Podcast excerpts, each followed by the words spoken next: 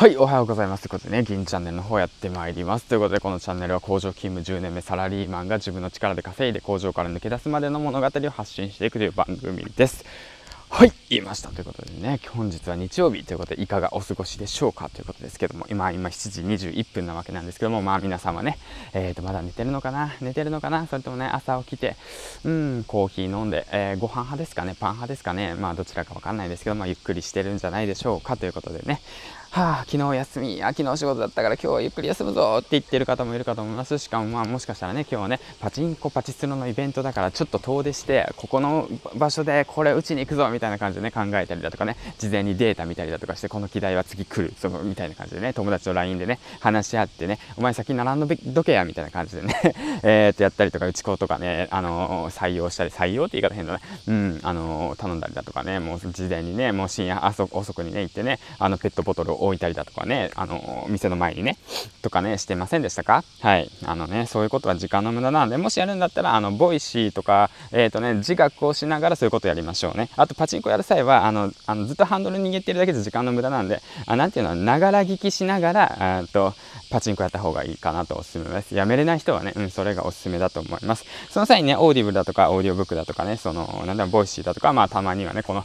まあ、僕のチャンネルヒマラヤも聞きながら、えっ、ー、と、パチンコパチスロやれば、えっ、ー、と、もっと勉強になるんじゃないかなと思いますし、きっとパチンコパチスロやりたくなくなりますね、きっと。はい。ということで、よろしくお願いします。ということで、今回なんですけども、まあ、今回はね、あの、今朝読み終えたんで、本をね、紹介したんですが、シンプルルールっていう本をね、うん、あの、紹介していきたいなと思うんですけども、まあまあまあ、今日も雑談会ですね。うん、まあ雑談会ですわ。で、僕自身本を全然読んでなかった人間で、まあ、皆さんもね、本ってどうなんですかね？読んでますかね？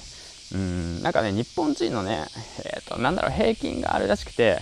うん、そう、楽天ブックスなんかでな平均が載ってるらしいんですけど、まあ、1年間、1ヶ月にだいたい1冊、2冊読む人間は、まあ、ほとんどいませんよみたいな、10%以下ですよみたいな感じの、なんかあるらしいんですよ。うん、そう、うろ覚えだからあんまり詳しくないからわかんないんだけどね。まあ、もし気になる方いたら調べるか、もしくはね、まあ、本に詳しいね、誰だろうな。うん、そうそうそう、周平さんだとか、あとはね、えっ、ー、とね、池早さんだとか、あとハーチューさんだとかね、あとその他、あの、ビジネス YouTuber の方を聞いて参考にすればいいかなと思うんですけども、はい。じゃあ、お前は何を教えてくれるんやっていう話なんですけども、えっ、ー、と、今日はね、僕がね、えっ、ー、と、僕っていうのは、まあ、工場勤務でね、今まで頭カチカチだった人間が、えっ、ー、と、情報をね、いっぱいいっぱいいっぱい手に入れて、その情報をね、整理したいんだけども、もうね、今何すればいいのかわかんない、漠然としている、どうすればいいんだっていう時に、この本と出会いました。この本は何か、シンプルルールっていう本です。で、これ今さっきね、1時間5分ぐらいで読み終えたんですけども、うんうんうん、200ページぐらいね、まあ僕読む方遅い方なんで、うん。で、この本の、えっ、と、感想の方、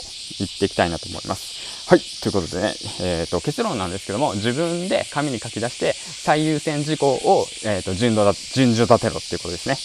うん、うん。そういうことです。はい。結論そこです。だから、その、自分の明確なね、ゴールが、えっ、と、あるのであれば、それに向かってね、最優先事項を、えっ、と、考えて、それに従ってどうすればいいのかっていうのをシンプルに考えるってことなんですね。まあ、当たり前のことですね。これはもうほとんど当たり前のことを言ってるんですけども、それがもう大切ですよということです。はい。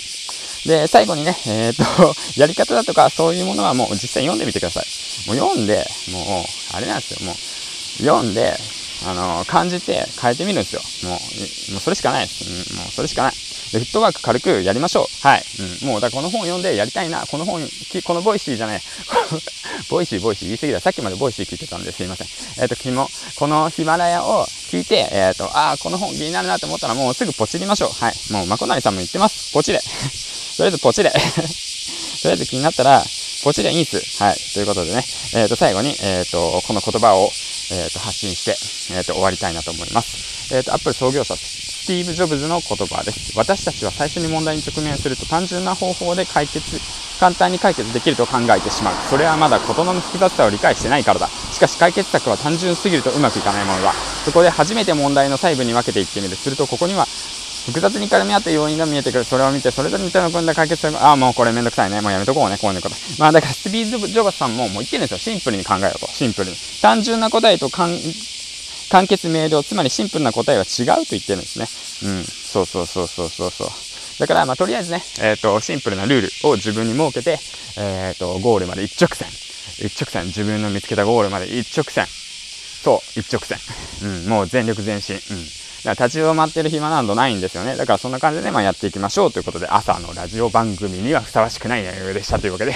えー、っとね、こんな感じで、まあ、うん、ペラペラと喋ってきたわけなんですけど、まあ今日はね、僕は何するかというと、まあこれアフタートークですね。興味ある人だけ聞いてくれればいいんですけど、まあ今日僕は何をするかというと、まあ昨日ね、ちょっとね、